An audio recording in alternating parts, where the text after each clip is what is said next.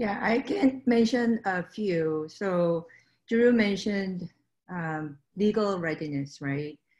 Especially customer facing, including OEM, because he mentioned the flow down terms um, in commercial contract terms or licensing or privacy areas. It is a real concern, especially in B2B.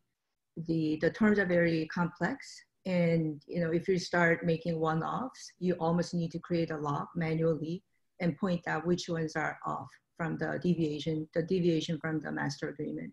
And that they can become a lot of, uh, um, you know, become a huge challenge to the due diligence. Um, so a lot of companies start early. If you have a competent CFO such as Drew, and you know start logging in, and there are tools out there can scan all your legal documents and point out these are the ones that are deviating from the standard terms, including renewal dates, you know, limitation of liability, assignability, and those. So you can utilize that tool. So I found it very helpful. Just the name escapes me right now. So the one that regarding uh, CCPA or DPA was a privacy terms. There are a couple of tools out there that I have seen. One of them is a DataGrail, and you can check it out that enables you to check your processing systems to see if you're really fully in compliance with uh, privacy terms. Nice, uh, Greg. Tech tips or or other um, legal items that uh, that you're kind of keeping track of uh, as a CFO of a hyper growth company to be ready for sale.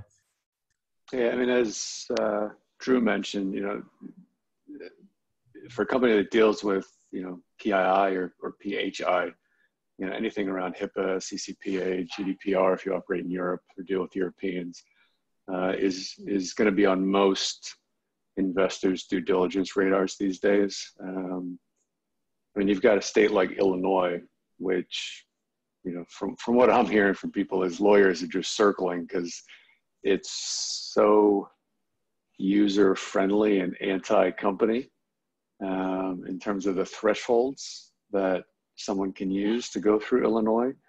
You know, people are, are really trying to clamp down on, on, on those kind of gaping holes in due diligence. Um, I mean, ultimately, the tools are designed to root out all the kind of the busy manual labor, right? So, you know, a thing like Carta for managing a cap table for a startup can be really useful when you're trying to balance uh, issuance of convertibles, shares, options, warrants, and the like. Um, you know, and, getting people past trying to do it all on Excel.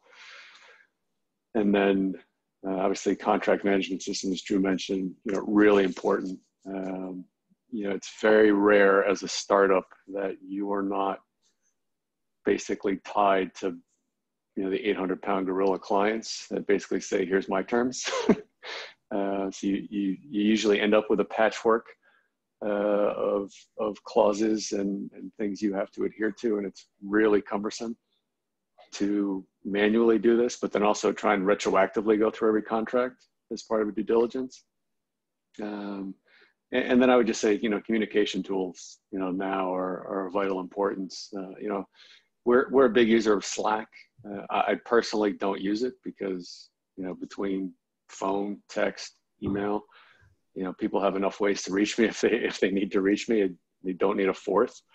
Uh, but i think you really have to find the, the right collaborative tools that allow people to not just share documents but share assignments like you mentioned with Asana um, and giving people the training to use them. You know a lot of them are kind of intuitive once you kind of start playing around but you know you don't want your people spending you know a month trying to get up to speed on something sometimes it's worthwhile just sending them out for an afternoon just to you know get a quick tutorial uh, on these tools. Um, so I'm going to spend just a couple minutes talking about making sure your legal house is always in order. Um, I think that it's really important to to pick a, a, solid, strong outside counsel relationship or inside counsel relationship from the earliest uh, days and and for some companies who are bootstrapped they they tend to avoid doing that until until it's a sale process time in which case we can we we as outside counsel can come in and and clean something up in relatively uh, quick order.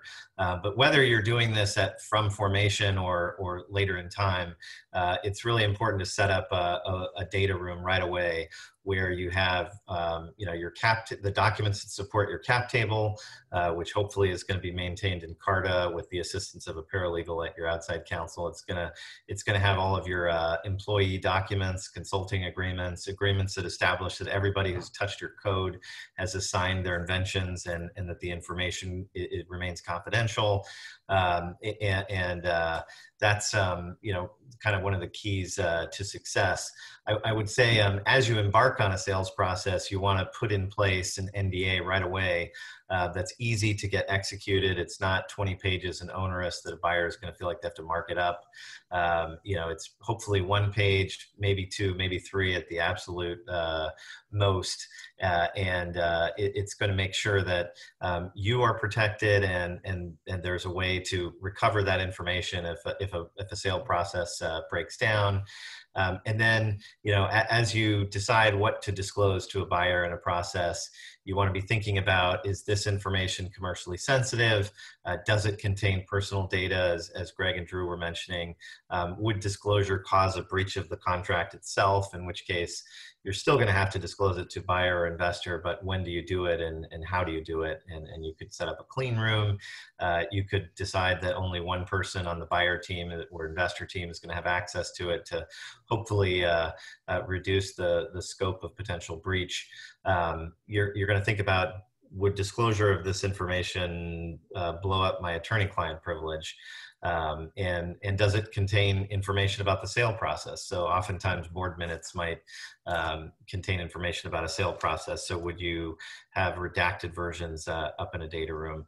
Uh, those are things uh, to think about as you as you set up a data room. Uh, but right at the outset, at least having one uh, that's hopefully stored in the cloud in a secure way and is complete, um, and and hopefully shows what whatever holes there are. I, I think is really helpful. Um, finally, I wanted to add on to something Drew said. You know, a lot of these technology tools are very expensive, and you're not going to want to spend fifty thousand dollars or uh, to to buy a license. And and a lot of your outside councils, however, are already going to have subscriptions to these products. And so, um, Jenny, you were talking about a, a, product that will tell you if a contract deviates from standard terms. I'm not sure which product you were talking about, but the product I use for that purpose is called Kira Networks. And uh, in, in, my firm, in my previous firm, we had a license to Kira, and what it would do is it would analyze um, in nanoseconds uh, every contract uh, that you had uploaded to a specific room, and in, in according to the parameters you set up, could tell you what the date of the contract was, the expiration date, whether there was a restriction on change of control, how to assign it, um, and obviously to your point, Jenny, uh, what, whether it deviated from from the form. And so, if you don't want to buy that that uh, that software package, oftentimes your counsel already has bought it, and and you can leverage them. So, leveraging your advisors and other people in your ecosystem, you know, sometimes is a way to um, uh, get things done. Um, Vitaly, as, as you as you think about bringing a company uh, out to market or making sure that a company is well known uh, in, in its uh, in its sector, what are some of the things that that you do as banker to um, make sure that they're really uh, in the upper quartile uh, in, in, the you know magic quadrant as Gartner calls it? Yeah, I mean, it's really important to understand the context, uh, right? Uh, M&A is really a buy or build discussion for, uh, for a lot of the strategics. So if they are going to buy something, we need to articulate to them, uh, you know, how much time they're saving or if they're buying truly something special that fits into their strategy.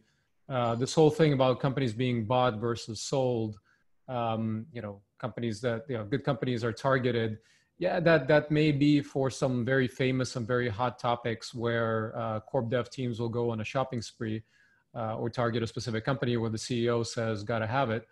Uh, but when you're running a process, you know, 99 times out of 100, uh, it's really a sales process. You really have to find the fit. You have to uh, promote the idea uh, to the potential buyers of how this fits into their framework, into their strategic roadmap and you really need to do your homework on the category on the business. You need to be able to have a very interesting discussion with them and and introduce it in a way that uh, makes them interested. So generating interest is is a very important step in this process. Um, you know oftentimes it's not something that sells itself. Otherwise you wouldn't have a sales side process at such an early stage, there's always you know a reason for it. There's some kind of challenge. The company is doing fantastically well, you know, then uh, it's not going to be going out there looking for a buyer, obviously. So uh, you really have to be kind of realistic. But it, it's important to understand the context from both sides, get into their into their shoes, and uh, try to infer what might be interesting to them and how do you message it and position it for them. And it all starts with research. Um, well, you know, we're now operating in this environment, uh, Vitaly, where um, nobody can can see original documents. Nobody can can go do an office visit. Nobody can go out for lunch. Um, there's no meeting face to face. How do you? What are some of the tools that you can use to to get the word out about a company in in this um, in this environment?